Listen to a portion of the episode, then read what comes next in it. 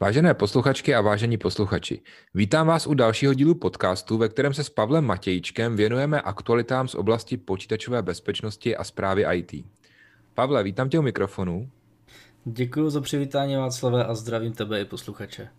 Téma dnešního dílu si vybrali sami posluchači a já už se na něj moc těším. Ale tento týden je bohatý i na bezpečnostní aktuality, tak prosím tě, můžeš udělat takový stručný souhrn na začátek? Určitě, já bych možná začal aktualitou, která se týká uniklých údajů z LinkedInu. Nicméně, abych to zase trošku upřesnil, je to obdoba toho, co se stalo v minulém podcastu, nebo se nestalo v minulém podcastu, jsme to v minulém podcastu komentovali, a to je ten unik z Facebooku. Stejně jako toho Facebooku nejde o to, že by nějaký hackři prostřelili LinkedIn a ty údaje vykradli z nějaký databáze. Jde o to, že se jedná o údaje, jako, které jsou veřejně dostupné, to znamená, jsou někde na webu, a nějaký scraper, což je nástroj, který je napsaný prostě tak, že ty údaje vyčítá, pak se je do nějaký svojí databáze ukládá, tak to prostě projel a stejně jako u toho Facebooku má zhruba půl miliardy dat, nebo data má data o zhruba půl miliardě uživatelů. Otázka teda jako pak co s tím, protože to je věc, který se moc bránit jako nedá. Uh, možná by se dali zavést nějaký nástroje, který by jakýmu scrappingu jako ve velkém bránili. Otázka je ale asi, jak by to fungovalo a jak moc výkonu by to snědlo. Jo? A vzhledem k tomu, že se jedná o údaje, kterými dobrovolně těm firmám dáváme, tak stejně, kdyby se vzal někdo papír a tušku a dělal to ručně, tak se tomu nevyhnete. Takže takže, takže možná tolik tady k té první aktualitce. Jak jsi říkal, je to vlastně stejný typ úniku dat nebo prostě toho scrapingu, takže eh, na to určitě platí ty věci, které jsme říkali už v tom minulém dílu, takže pokud eh, jste minulý díl neslyšeli, tak určitě doporučuji si poslechnout eh, naše rady k tomu, jak se v podobných situacích bránit a jak tomu třeba předcházet. Ještě něco dalšího třeba z naší české kotliny? Máme tady jednu jako ostrou aktualitku. Chvilku před natáčením jsem se podíval na živě.cz, kde česká firma Asbis dostávala hrozný kotel za to, že je zašifroval ransomware, což jako je takový jako docela smutný a je líto mi každýho, komu se tohle stane. Napad je Avadon ransomware, proti kterýmu se špatně brání, pokud vím, není na to žádný dekryptor, který by e, jim jako pomohl to dešifrovat.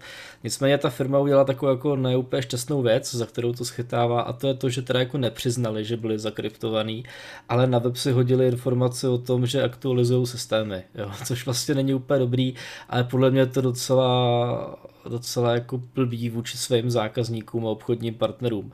Takže podle mě je lepší udělat to tak, jak to dělají jiné firmy, že jdou prostě s pravdou ven, typicky Garmin a podobně, nám líto, byli jsme zakryptovaný a pak říct, jako buď zaplatili jsme, aby jsme teda to obnovili, anebo jsme teda obnovili za záloh, jo, ale takhle, takovýhle tmářství se podle mě úplně nehodí a to je asi důvod, proč se to na tom živě teďka tak jako rozjelo a spousta lidí se do nich opírá.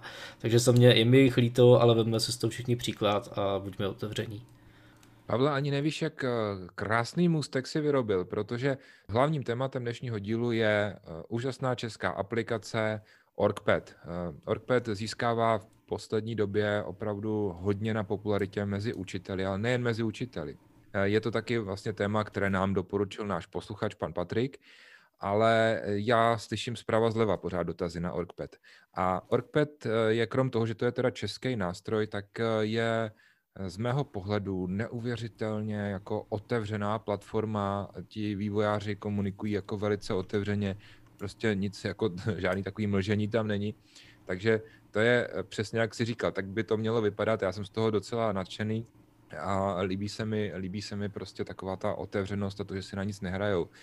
My jsme OrgPad podrobili nějakým takovým bezpečnostním testům, o tom určitě řekneš víc, ale taky jsme se na ty dotazy, které nám přišly od posluchačů, přímo informovali u vývojářů. Takže jsme docela jako hodně se tomu podívali na zoubek a komunikovali jsme s těmi vývojáři a musím říct, že jsou to eh, jako velice vstřícní a otevření lidé. Takže to už samo o sobě ve mně třeba vzbuzuje dost velkou důvěru v ten nástroj. Ale eh, ty jsi na to podíval z pohledu ajťáka, bezpečáka, takže eh, co říkáš na OrgPad? Já bych si prvně asi jako nasypal popel na hlavu, protože já jsem se na to úplně moc zblízka nějak jako detailně nepodíval, nedělal jsem tam žádný velký testy, prohnal jsem to prostě dvěma, třema eh, službama onlineovými, který tam testují nějaký základní webové zranitelnosti a bylo to čistý, zahlásil to tam akorát prostě chybu v nějakých hlavičkách, které by tam mohly být nějaký HTTP z hlavičky, které by tam mohly být doplněný. Eh, s tím jsme vlastně pak spolu kontaktovali vývojáře, přímo pana, pana Adama Kališe a ten mi sepsal jako sáhodlouhý mail uh, o tom, proč to tam tak všechno je a musím říct, že to je naprosto super přístup. Uh, ještě jsem za sebe teda udělal jako totální lamu, protože když jsem to proháněl šodanem, abych se podíval, jestli tam jsou nějaké zranitelnosti, tak se mi tam připletla někam do clipboardu úplně na IP adresa a jsem proťukal úplně jinou službu, jo. takže to se musím jako veřejně přiznat, že prostě chyba na mé straně a když jsem se pak koukal uh, už jako na podruhý a na správnou IPinu, tak to tam mají všechno krásně čistý. Takže všechno vypadá dobře a líbil se mi právě uh, od pana Kališe ten výborný otevřený přístup, kde mi opravdu sepsal, co tam mají, proč to tam mají, jakou mají infrastrukturu, ta infrastruktura je přímo zveřejněná i na Orkpedu, kde je zhruba jako nakreslený, co kde, jaká služba, jaký služby používají a tak dál, takže koho by to zajímalo, tak zase u nás, eh, když se teď jako pak podíváte na to naše LMS, na ten learning systém, který máme na SIPu, tak tam pak najdete odkaz přímo do toho Orkpedu, kde můžete vidět, co na čem běží, jaká technologie se používá. Já když jsem se tím proklikával, tak tam byly jako naprosto úžasné věci, kde je vidět, že některé služby tam mají třeba jenom 150 řádků kódu a oni opravdu opravdu udržují všechno jakoby hezký, čistý, průhledný, přesně podle toho mýho oblíbeného systému KISS, to znamená na jako nějaký větší líbání, ale keep it simple stupid, jo, to znamená, že nechte to prostě jako jednoduchý a všechno bude jako fajn. Eh, popisují tam třeba, jak řeší zálohování, to mě úplně jako plesalo srdíčko, musím říct, protože třeba o zálohování tam přesně píšou, že mají zhruba něco jako o něco víc než gigovou databázi, která jim běží na, Postgre, na PostgreSQL a zálohují to každých 15 minut. A z jednoho datacentra se jim to ještě replikuje každý dvě hodiny do jiného datacentra v jiné geografické lokalitě. Obě dvě to někde v Německu, takže všechny data jsou v Evropské unii, takže jako úplně paráda. A co je, co, z čeho jsem měl jako radost největší, tak je to, že tam jako vyloženě se, se jako nechlubí, ale vyloženě jako deklarujou, že hlavně zkoušej obnovovat ty zálohy, což jako je věc, která se často neděje. Jo. Já se přiznám, že co často vidím, tak vám někdo řekne, jo, zálohujeme a jako jednou za čas se něco někam zálohuje zálohuje, ale málo kdy někdo testuje, že ty zálohy jsou opravdu funkční, že to lze obnovit, že to jde kompletně znova celý nahodit a tak dál. Takže mně se strašně líbil ten jejich otevřený přístup, kde se za nic nestydí, na nic se nehrajou, transparentně ukazují, co na čem běží a sekuritu mají jako velmi dobře pošéfovanou, takže, takže za mě určitě jako jednička s jedničkou palec nahoru. Je pravda, že pokud jde o testování záloh, to obnovování, tak s tím měli v minulosti problémy daleko větší hráči, jako bych řekl globální světoví hráči a to je velice jako častý nešvar, je pravda. Já, když se teda podívám na to i z pohledu toho uživatele trošičku, tak eh, první věc, co třeba, když s tím Orkpedem začnete pracovat, tak si tam nemusíte dělat uživatelský účet, ale můžete třeba se přihlásit eh, přes, eh, já nevím, Google účet. Jo? Jak ty se na tohle díváš z pohledu bezpečnosti? Je to výhoda, je to nevýhoda? No, může to být obojí, to, jak k tomu přistupujete. Mně se třeba jako líbí některé ty věci, že je to jako uživatelsky jednoduchý, uživatelé si nemusí, nemusí vytvářet tolik hesel, jo, znamená, že se jako trošku jako zlepšuje ta, ta user část a je to pro ně jako lepší pro ty uživatele co se týče tohohle z toho, tak může tam být i nevýhoda, která třeba potkla nedávno mě, protože já jsem rušil ten Facebook a měl jsem pár služeb historicky, u kterých jsem jako se zaškrt přihlašovat se Facebookem a na to byl navázaný celý ten můj account. A v momentě, kdy o tuhle službu opustíte, tak se pak už jako nemáte čím přihlásit a to může být jako docela problém. Takže to je třeba jako moje vlastní taková věc, proč já tyhle si přihlašovací tlačítka nemám rád. Na druhou stranu to může být jako prostě dobrý, uh, že si nemusíte vytvářet zbytečně moc účtů, je to pak i pro vás přehlednější. My dva jsme se spolu bavili pár dní zpátky o té OAuth dvojce, což je vlastně jakoby taková, takový standard pro přehlašování, eh, kdy vlastně je výhoda, když to třeba pak používáte v Moodlu nebo pro nějaký školní apky se to hodně využívá, jo, tak eh, to je prostě jako dobrý, protože vy se tam přihlásíte nějakou službou, typicky Googlem prostě, eh, on vás jako ověří, máte třeba přístup k nějakému Googlemu API nebo k něčemu dalšímu a eh, není třeba si tam vytvářet další hesla, jo. takže tady bych jako ten výho, tu výhodu viděl v tom usnadnění a v té standardizaci. Mně se na tom líbí, že oni ponechávají uživateli volbu. Jo? To znamená, ty si tam můžeš přihlásit třeba Googlem, ale on tam vlastně vznikne nějaký lokální účet, že jo? A teď si tu provázanost s tím účtem od Google můžeš třeba jakoby odstranit nebo, nebo vypnout. Jo? Takže Tohle to je fajn, že když, jak jsi říkal, že třeba odejdeš od Google nebo od Facebooku a tu službu už nemáš k dispozici, tak tady prostě na tom Orpedu můžeš jakoby, nepřijdeš o ten účet. Uh, ještě něco k tomu chci říct? Jo, já bych možná zmínil uh, náš oblíbený Clubhouse, jo, protože to je zrovna příklad toho, jak by se to dělat nemělo. Tam, když jste se přihlásili Twitterem, tak ten právě jako dělal něco podobného, že on si jako ťukne na váš Twitterový účet, vezme si vaše že jo, jméno, ale kromě toho vašeho jména, tak se jako vyzobe x dalších informací, které si úplně nechcete, jo, takže uh, de facto o to, jak je to udělaný a pokud se jako hlásíte jiným účtem, tak byste třeba měli mít možnost vidět, jaký informace on si z toho účtu pak jako může vyzobat, jo. To tak jenom jako na okraji, že zrovna ten Clubhouse tady v tom jde špatným příkladem. No ale uh, přesto někdo třeba nechce se přihlašovat tím Googlem a chce si tam udělat jenom ten lokální účet, který teda platí jenom v tom WordPadu a tam zase taky je spoustu technologií pro ukládání hesel, takže jak, se to, jak, jak to má OrgPad vyřešené z pohledu bezpečnosti? Já jsem koukal, respektive vývojáři to pak psali sami na Twitteru a ta informace mi přišla, teďka si jsem jistý, jestli přímo od, od vývojářů, nebo jsem se k tomu jako někde pro Google přes ten jejich Twitter, uh, že vlastně používají hashovací funkci Blake 2B, uh, která jako je velmi moderní a dobře, dobře bezpečná. Vlastně to na úrovni SHA-3, ale jako je hashuje to rychleji než stará MD5, která už dneska jako dávno překonaná, ale byla velmi rychlá, takže do dneška to používá spousta systémů. Jo. No a k tomu, k tomu hashování používají ještě takovou funkci, která kromě takový té soli, která se přidává k tomu hashi, tak tam mají takovou ochranu proti brute forceu uh, PBKDF2 a tato funkce sobě přidává nějaký další iterace. A těch iterací tam oni přidávají 50 tisíc, což jako je velké množství. A v momentě, kdyby to chtěl někdo jako lámat, tak musí prolámat všechny ty iterace plus se pokusit rozluštit tu sůl plus samozřejmě to heslo, který samozřejmě má ještě nějakou dílku, jo, takže to je, to je docela hardcore a s tím by se i silný výpočetní výkon dal jako docela, docela zabrat, takže uh, líbí se mi, jak jdou transparentně. Ven, popisují všechny ty svoje technologie a je vidět, že to mají bezpečný stojí se zatím a používají vlastně všechny moderní standardy, co jsou a za to bych dal taky palec nahoru. Takže eh, když to řeknu úplně laicky, eh, ať už se teda rozhodnete používat to přihlašování třeba přes Google, anebo i ty účty přímo v WordPadu, tak eh, je to z pohledu současných technologií jako velice bezpečný. Tak to je, to je další jako častá obava, kterou slýchám u těchto těch služeb, že eh, třeba ti učitelé k tomu můžou mít nedůvěru, řeknou si, no to je nějaká, prostě nějaký nadšenecký projekt a tak, ale jak tě tak poslouchám, tak to všechno je velice profesionální. Přesně tak, já si myslím, že nejenom náš posluchač Patrik může být v klidu. Já jsem sám byl překvapen, jak je to jako hezky udělaný a, jak naskylený ty vývojáři jsou, jo. takže upřímně na to, že jsou to jako dva mladí kluci, když to řeknu takhle lidsky, tak je to jako skutečně jako velmi profesionální projekt, takže, takže určitě se nemusíte usvírat a obávat, jsou v dobrých rukou. No, já bych ještě u toho trošičku chvilku zůstal, tak vlastně jsme se bavili o tom, co si oni sami jako naprogramovali ale ten systém běží na nějakých jako mm, zase dalších komponentách, takže třeba na, na, na serveru, eh, pokud si to pamatuju dobře, tak používají Debian, Linuxovou distribuci eh, a různě se jim to replikuje a tak dále. Takže jak se díváš ještě na eh, tyhle ty komponenty, z kterých je to jako postaveno? Vidíš tam nějakou prostě skulinku třeba?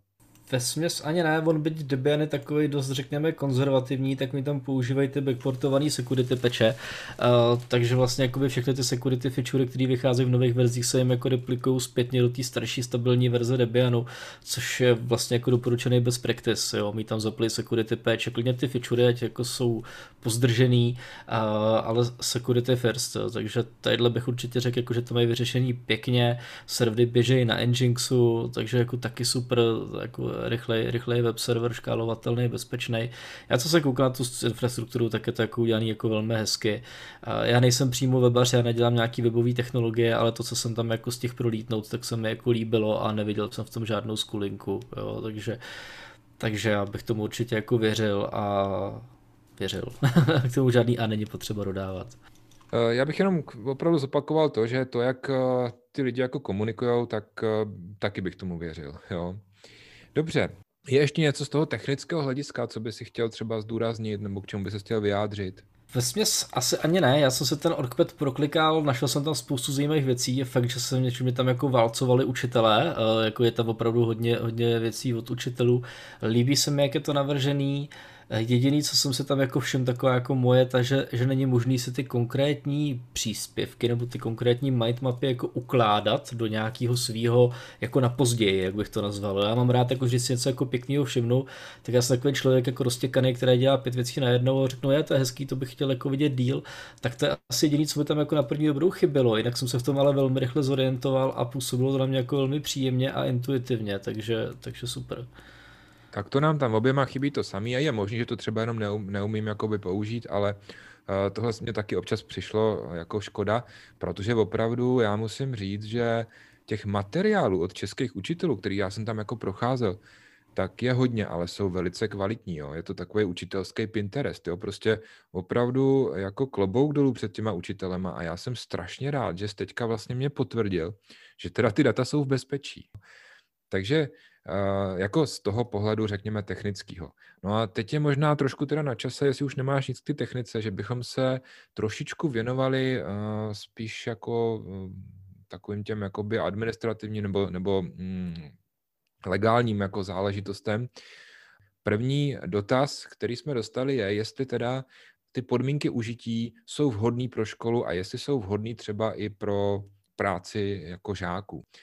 Ještě než na tohle odpovím, tak eh, bych řekl, že eh, sice ty podmínky k použití, když se na to podíváme v tom přímo na tom Orkpedu, eh, tak jsou v angličtině, ale jsou jako neuvěřitelně jasný a jednoduchý. A zase taky z toho čiší taková ta otevřenost, jakože prostě tam není snaha něco zaobaleně prostě říkat, jakože vaše data můžeme někam jakoby poskytnout v případě, že skutečně pokud tam teda ty data nahrajete, ať už vy nebo, nebo žáci, tak oni mají v těch podmínkách jako úplně jasně deklarovaný, že zkrátka jako data jsou vždycky komplet uživatele. Já se k tomu ještě za chvilku dostanu, ale to je jenom taková jako první věc, že i když jsme se třeba bavili s těmi autory, tak oni říkali, že tam ehm, dost jakoby dávají třeba svoje osobní nějaké dokumenty typu nějaký skeny, já nevím, rodných listů a takovéhle záležitosti třeba.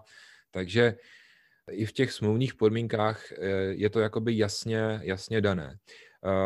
Tomuhle bych ještě mohl, mohl říct jednu věc a hned ti dám k tomu slovo, že uh, jsou sice v angličtině, ale autoři se vyjádřili, že pracují na překladu do češtiny. Jo, mě, mě taková zaujala přesně ta formulace, jak jsi říkal, že data jsou uživatele, a to je, to je určitě pravda, co v těch podmínkách stojí, nicméně současně přímo od vývojářů, jako je tam proběhla informace, že ty data jsou vlastně jakoby veřejný, jo? to je potřeba si jako uvědomit, aby to teďka někteří jako uživatelé nepochopili, takže jako jo, data jsou uživatele, máme je chráněný, ten odkvět funguje jako veřejný prostor, tam co nahrajete, to vlastně vidí každý a není tam jako možnost něco jako skrývat, jo? jestli jsem se to jako dobře všiml, nebo teďka doufám, že jsem jako nemyslnul jako ne, ne jak se řekne česky, že jsem jako nepřeběh nějaký point, jo, ale uh, není tam něco jako vidí jenom přátelé, nebo jak to znáte třeba z Facebooku, tohle je jako oprávnění. Ten dokument uh, můžeš mít jako jenom pro sebe a můžeš si vytvořit takzvaný tým třeba, jo, Aha. ale to, co jsi říkal, tak je pravda, že pokud je ta stránka zveřejněná, že ji teda jakoby publikuješ jakoby ven, jako, jako úplně stejný, jako když třeba na Microsoftu nebo na, na Google prostě dáš nějaký dokument jako veřejně, tak je veřejný ze všem všudy, to znamená, jako můžou k němu vyhledávače a pokud ho teda zveřejníš, tak je to opravdu jako v podstatě řeknu statická stránka internetová. Pokud to ale nechceš udělat, tak máš samozřejmě možnost to mít jako jenom soukromí a sdílet to jenom s nějakými konkrétními lidmi a je ten systém práv eh, velice podobný všem ostatním aplikacím, který známe, třeba Google dokumenty a tak dál, že můžeš třeba říct, že to má přístup pro třeba jenom čtení nebo prostě pro zápis.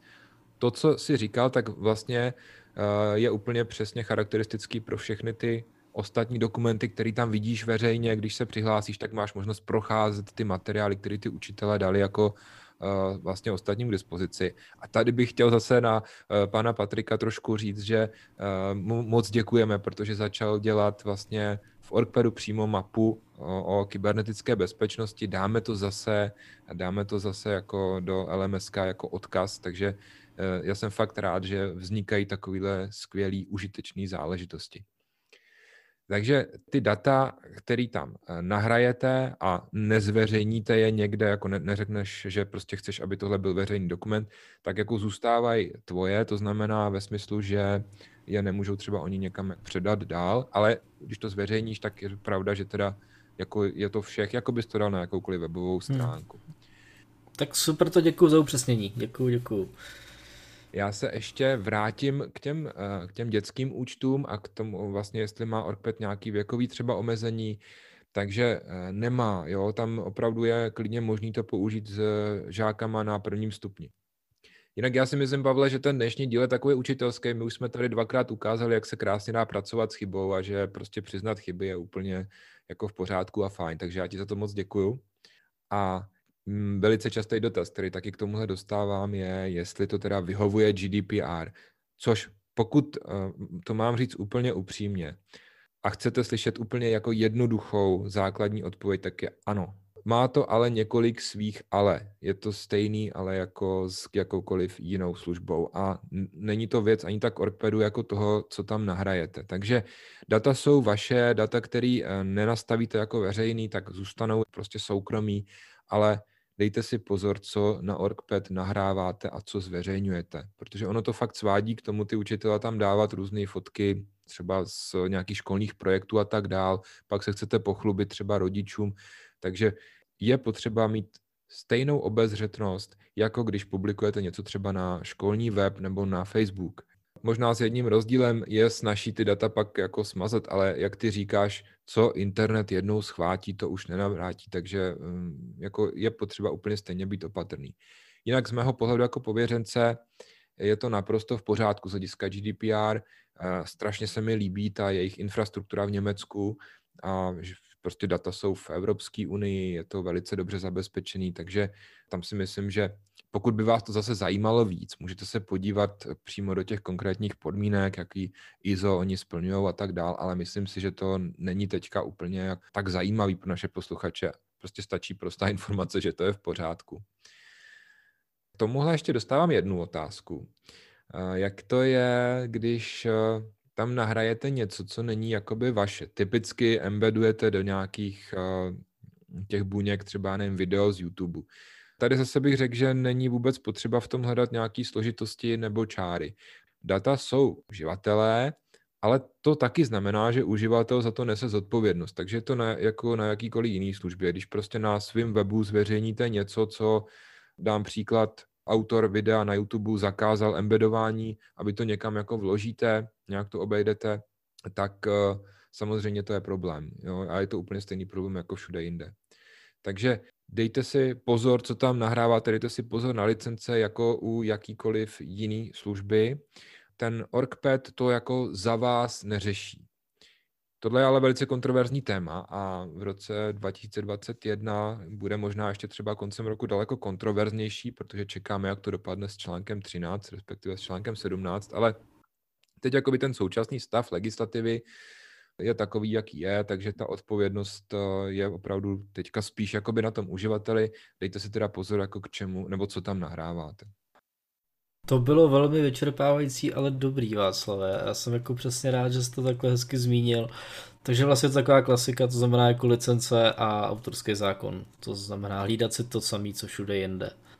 Přemýšlet nad tím, přemýšlet nad tím, co kam vkládáme. Přesně tak, ten orkpet to za vás prostě jako uh, ne, nesejme. No a k tomuhle je dobré uh, vést i samozřejmě žáky.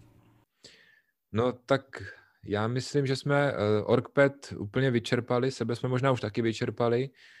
Je ještě něco na závěr, co by si chtěl vzkázat? Asi ani ne, akorát ta poslední myšlenka jsme jako přived vlastně na to, že to, co jsme říkali už minule i teď, že internet vlastně je veřejný prostor a líbilo se mi to, jak se teďka vlastně mluvil o tom, co se jako kam může, nemůže vkládat, tak to je, to je přesně taková věc, kterou se ty lidi neuvědomují. Oni berou internet buď jako veřejný prostor, jo, můžu si tady dělat, co chci, což je špatně, protože samozřejmě nemůžete všechno jako odevšat jako krást a sdílet dál. A na druhou stranu z hlediska té bezpečnosti si lidi často neuvědomují zase, že to je veřejný prostor. Takže jako někde sdílejí věci, které by sdílet neměli, které můžou pak sloužit k nějakým nekalým úmyslům. Jo. Takže je potřeba si najít si v tom tu správnou rovnováhu a používat to tak, jak se to používat má, ten výraz toho veřejného prostoru a ten jeho smysl. Pavle, tohle je téma, kterému bychom se určitě měli věnovat v dalších dílech, protože třeba zrovna, jak si o tom říkal, tak zrovna s okolností dneska ráno jsem četl článek, myslím, že to psal pan Martin Malý o nějakých eh, jako komentářích, jo, na, na svým, že, že mu tam prostě lidi začali psát komentáře někam na, na jeho blog a on třeba nějaký nevhodný komentář smazal a teďka, že mu tam ten člověk píše, že to je jeho autorský dílo a takový ty řeči prostě prostě evidentně jako lidí, kteří o tom nic nevědí a že to teda nemá právo mazat a tak dál. Takže máš pravdu. O tomhle panuje strašně moc takových mýtů, polopravd a je potřeba se pořád v tomhle vzdělávat. Tak, ale asi bychom měli zakončit nějak optimisticky. Takže já děkuji, že jste to s námi vydrželi, loučím se s vámi, loučím se i s tebou a za mě teda Orkpet můžu jenom doporučit. Já taky děkuji tobě posluchačům a jdu si ten Orkpad ještě pořádně proklikat, protože minule jsem se u toho seknul asi na půl hodiny a teďka tomu věnu určitě víc času, protože je to návykový, takže díky a mějte se, nashledanou. Tento podcast vám přinesl projekt SIPO. Na jehož financování se podílí Ministerstvo školství, mládeže a tělovýchovy a Evropská unie.